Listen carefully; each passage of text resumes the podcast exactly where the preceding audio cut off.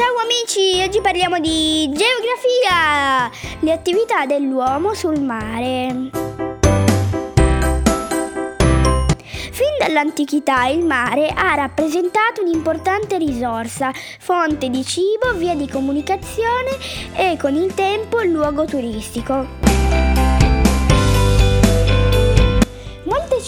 Che sorgono sulla costa hanno un porto che può avere funzioni turistiche o commerciali.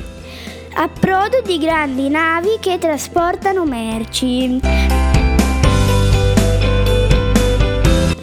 Mare e sulle coste l'uomo svolge diverse attività. La pesca praticata con piccole imbarcazioni o grandi pescherecci.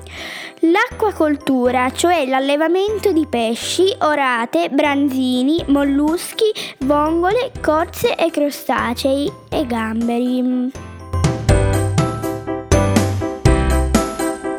L'estrazione di sale nelle saline, grandi vasche in cui l'acqua marina evapora al sole, lasciando sul fondo il sale. La costruzione e la riparazione di imbarcazioni nei, canteri, nei cantieri navali. Attività industriali vicino ai porti sorgono spesso acciaierie, raffinerie di petrolio e impianti chimici. Turismo balneare che grazie ad alberghi, stabilimenti balneari, campeggi, ristoranti e negozi offre lavoro a molte persone. Ciao amici, al prossimo podcast!